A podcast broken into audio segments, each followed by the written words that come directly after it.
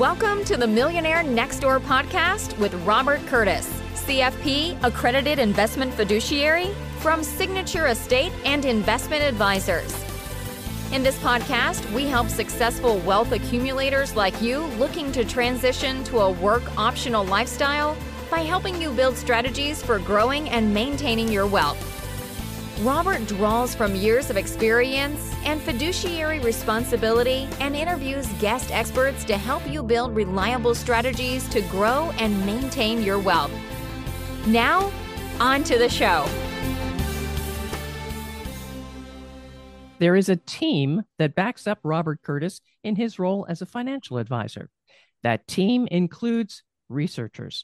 And Robert's guest is Sam Miller, the Director of Research and Marketing at SEIA. Now, Sam works with the company's investment committee and contributes his expertise to portfolio construction and investment selection. So, Robert, tell us about the focus of your discussion today. Yeah, yeah, thanks, Patrice. Uh, absolutely. I, I do have a team, a pretty extensive team that backs me up that not everyone sees all the time. Uh, we always talk about our people, our practice, and our process. So um, the team is integral in that process. And I wanted to bring on a guest today who's Sam Miller. He's the uh, director of research for our firm. Uh, so you may not always see him or hear from him. Sometimes he goes out on materials, but we we do engage him in client conversations when it's needed and i read a lot of the research reports and materials that come out from our research department along with others that help me formulate my opinions and provide advice and guidance to clients so wanted to bring him on for a conversation about some of the areas we're thinking about at this time we're recording this. Uh, this is November 14th, 2022, just to put that into context for folks. So, welcome, Sam. Why don't you go ahead and introduce yourself a little bit and then maybe talk about your role at our firm and, and with the team such as mine?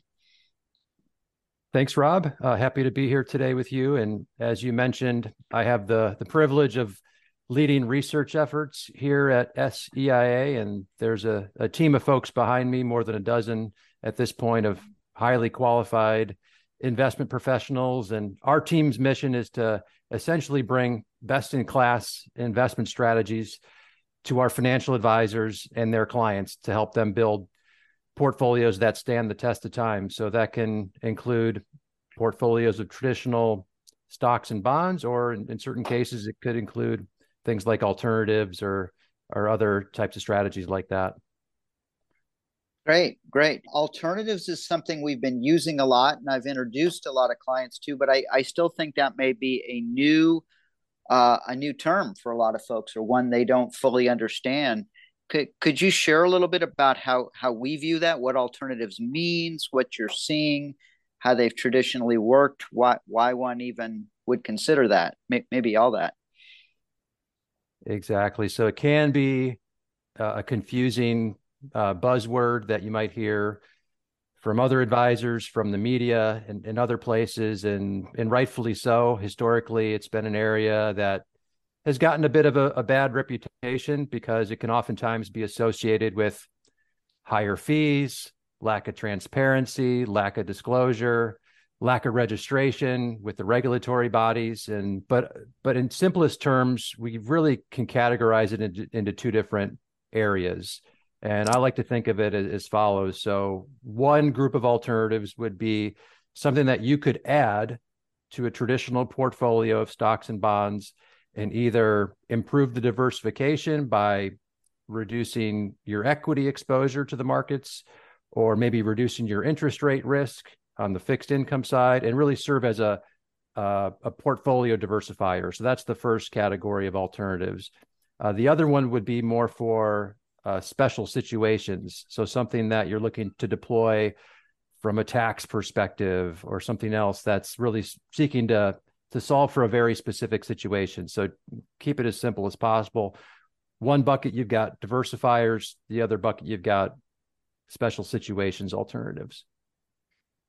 That's great. And then um, I like how you put that, uh, but but a lot of your role and in research and diligence is to sort of ferret out the things that might not be appropriate or where the fees or the structures don't really work for our clients because we're we're fiduciaries in this process. So we talk about, I guess, some of the processes you use to help help develop the lineup or the alternatives that that might be worthy of consideration for going into portfolios. How how do you separate sort of what's um, best in class and what you think is uh, fiduciarily responsible versus some of the things that that probably just you wouldn't recommend or wouldn't work for a client? Sure. So philosophically, uh, you, we talk about being a fiduciary, and ultimately, we've got to feel strongly about what we put in client portfolios and what we recommend to clients. It, has got to meet certain thresholds for us. And uh, in the alternative space, where is that where there is this sometimes lack of transparency, um, it requires us to go the extra mile, and sometimes the extra two or three or four miles to to get to the bottom of what an investment is, how it works, what the incentives are. And so I would say for for a typical alternative, it it takes a lot more time and energy to to get to that level of comfort than it might take for a plain vanilla ETF or or a mutual fund.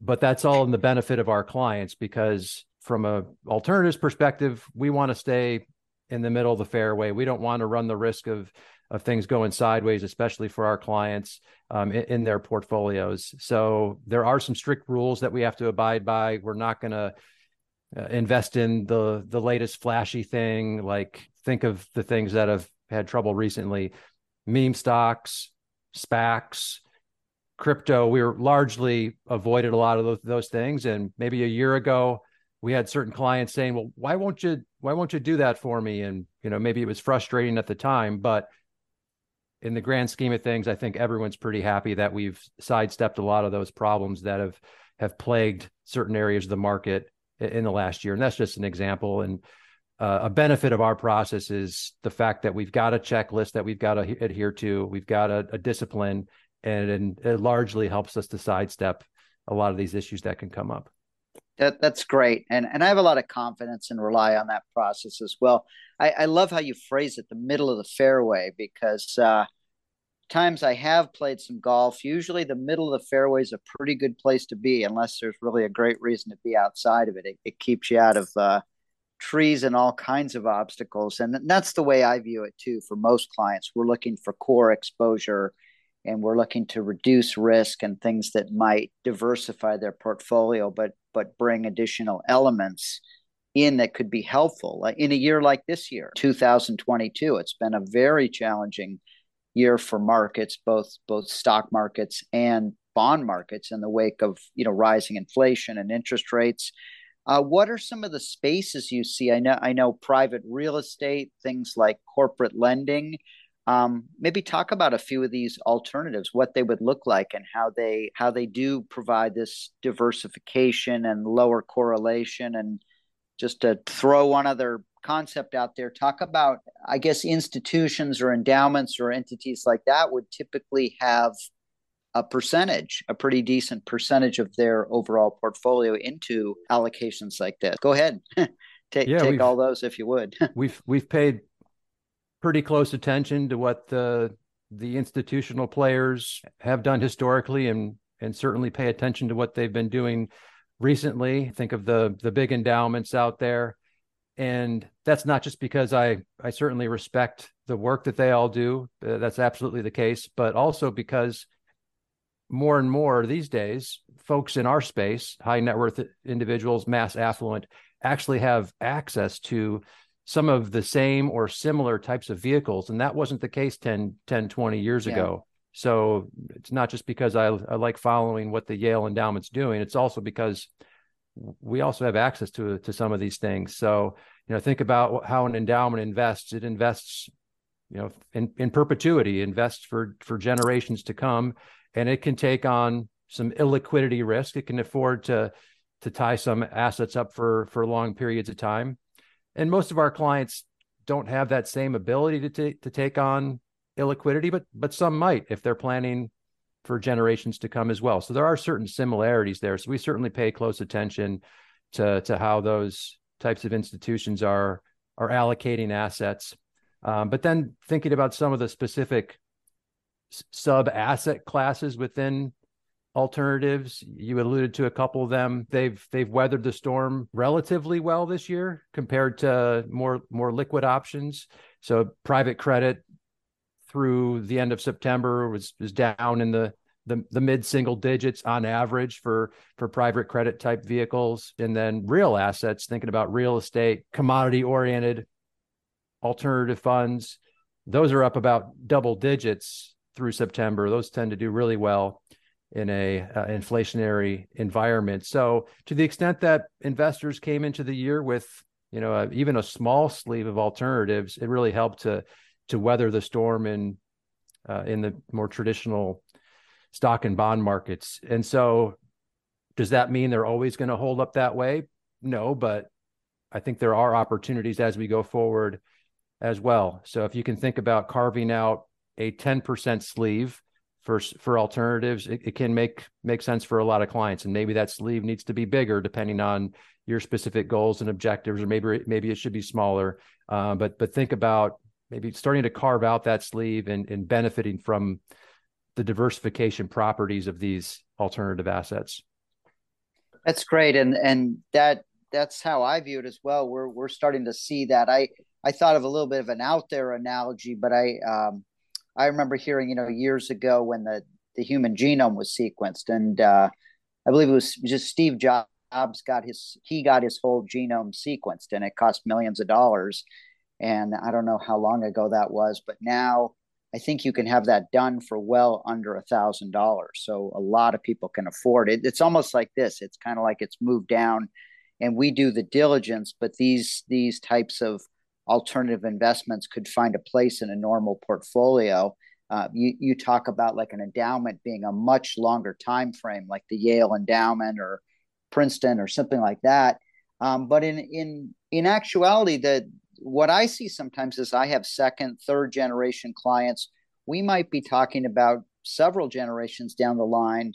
The, you know that responsibility to grow, to protect principal, to continue income um, in some ways I see some analogies, and I'm, I'm curious if you see it that way as well. But we we could be talking, you know, hundred years in some cases through multiple generations. We we might not even be around to serve them; someone else will be, but that corpus will still be there, and those needs and those future generations will be there. So that that's just what comes to my mind, having you know dealt with it on the front lines. Yeah, um, absolutely. That's the that's the beauty I think in in working with an advisor like yourself is understanding what the goals are for the specific client relationship and understanding are they thinking 5 years ahead or are they thinking 50 or or more years ahead and that really helps to shape you know the the portfolio construction and and the asset allocation piece. Yeah, 100%. And so yeah, I invite anyone if you want to have a conversation. A lot of times I'm bringing it up with clients, but we can always go deeper in that space. I wanted to pivot a little bit to another area that comes up um, with a fair amount of regularity. This would be folks with concentrated stock positions. I would say, uh, relative to, say, their whole portfolio value or their net worth, they might have one stock or sometimes two stocks that are a very disproportionate percentage of their portfolio. And they might have held that for a very long time and have a large embedded, what we call unrealized capital gain. In other words, if they were to liquidate that and diversify, that could be very costly from a tax perspective. So there's multiple strategies, but but um, I'd like you to delve into some of these strategies, and then also um, it seems kind of obvious, but you might want to expound on this single stock risk and why give some garden variety examples of why why that can be a big deal. It's um, you know if someone has Honeywell or something, it doesn't seem like a big deal, uh, but there's other there have been a lot of household major names that all of a sudden um, you know General Motors, General Electric, their situations changed dramatically, and it got viewed very differently. So kind of teeing up on, I'd like to maybe ask you to comment on on some of that space. Yeah, I think you're absolutely right. And uh, unfortunately, to the extent there's a single position in someone's portfolio that represents a, a larger and larger piece, what we often notice is there's a, an inverse relationship in their ability to to think clearly about it. So if I've if I've got 20%, 30%, 40% of my wealth tied up in a single name, uh, the decision to either hold it or sell it or wind it down kind of becomes clouded. And it really helps to have a, an unbiased third party help you with that and navigate through some of those challenges.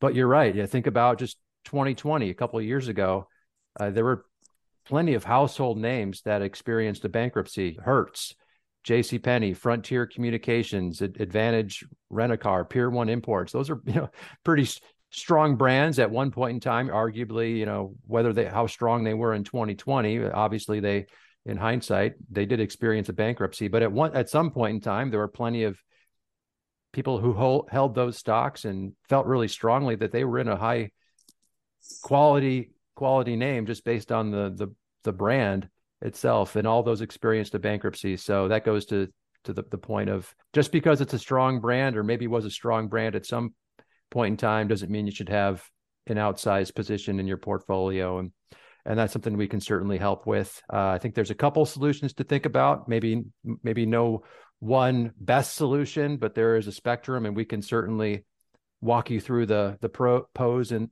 pros and the cons uh, of each of them. The first one being what's called an exchange fund, and without getting into the the nitty gritty details, that essentially essentially allows someone to exchange single stock risk for market risk. So basically, let's say you've got a million dollars in Microsoft and it's an outsized position, you could potentially contribute that stock into the exchange fund and receive a, a, basket of securities in exchange for that. So instead of having your risk tied up exclusively exclusively with Microsoft, it would be market risk, and that market risk might be the S and P 500 or the Russell 1000 or something like that.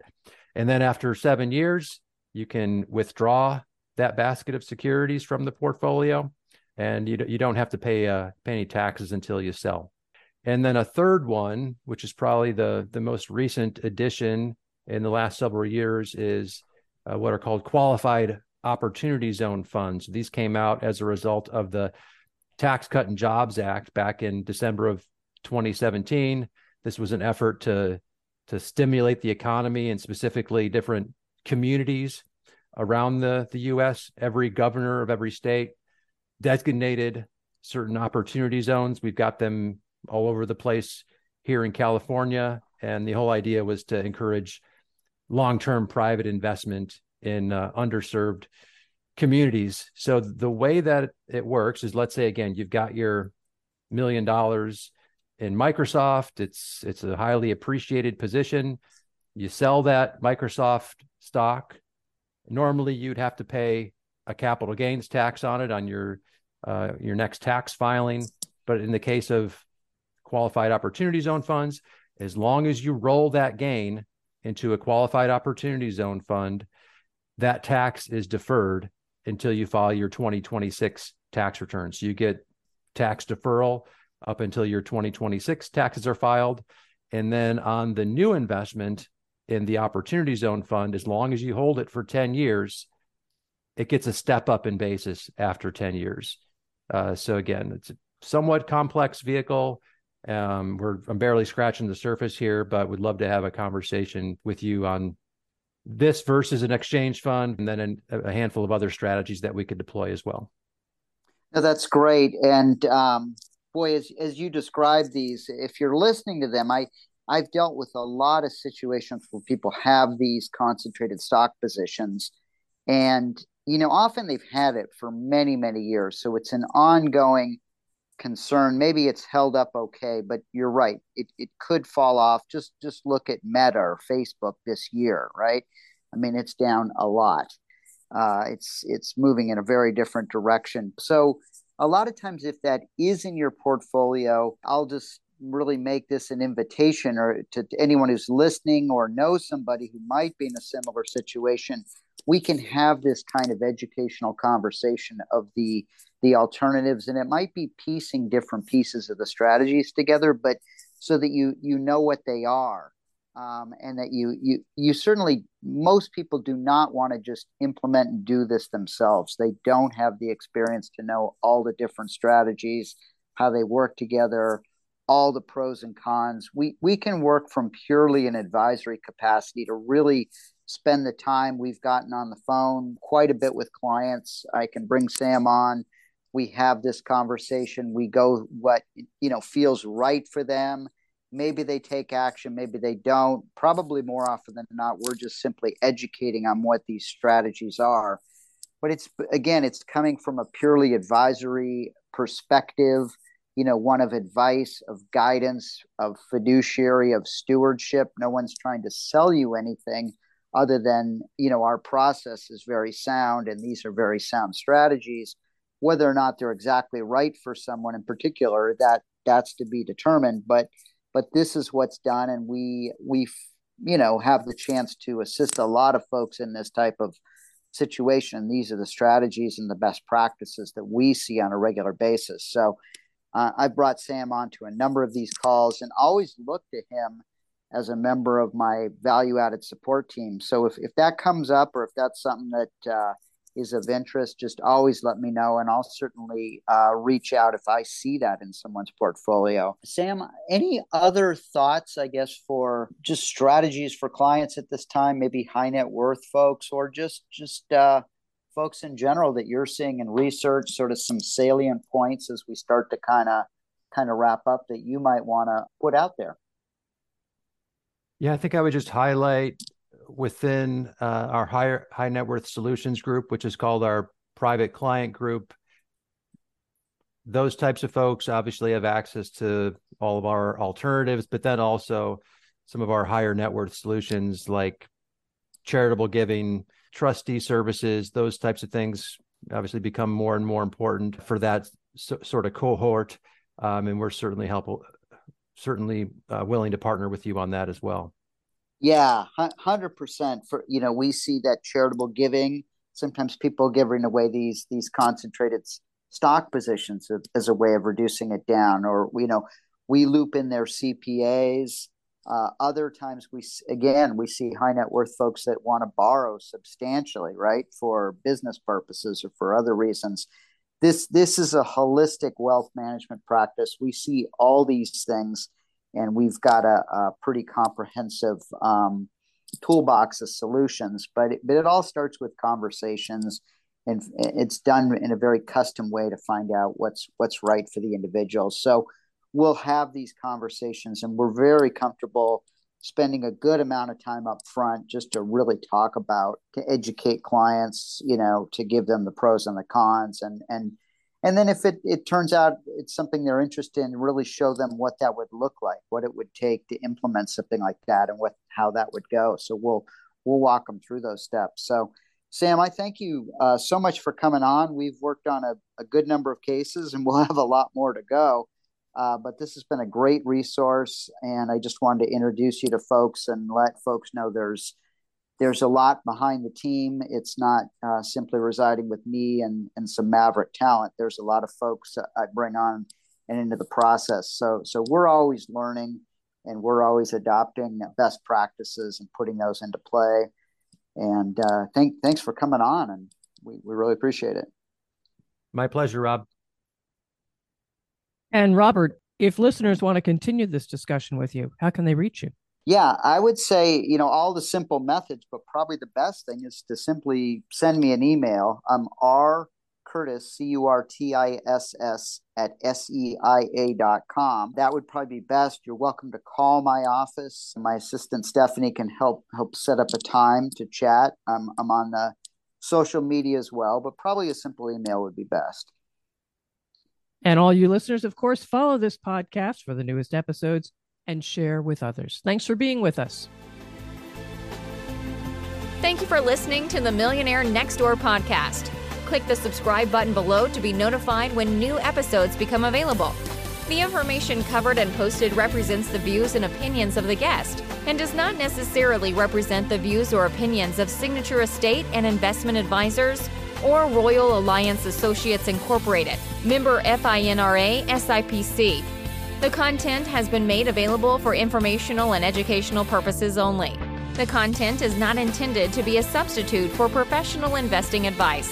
Always seek the advice of your financial advisor or other qualified financial service provider with any questions you may have regarding your investment planning. Alternative investments provide investors with exposure to markets and investment strategies that cannot be assessed through traditional fixed income and equity markets, such as real estate, commodity, or natural resources. Investing in these investments is speculative, not suitable for all clients, and intended for experienced and sophisticated investors who are willing to bear the high economic risks of the investments.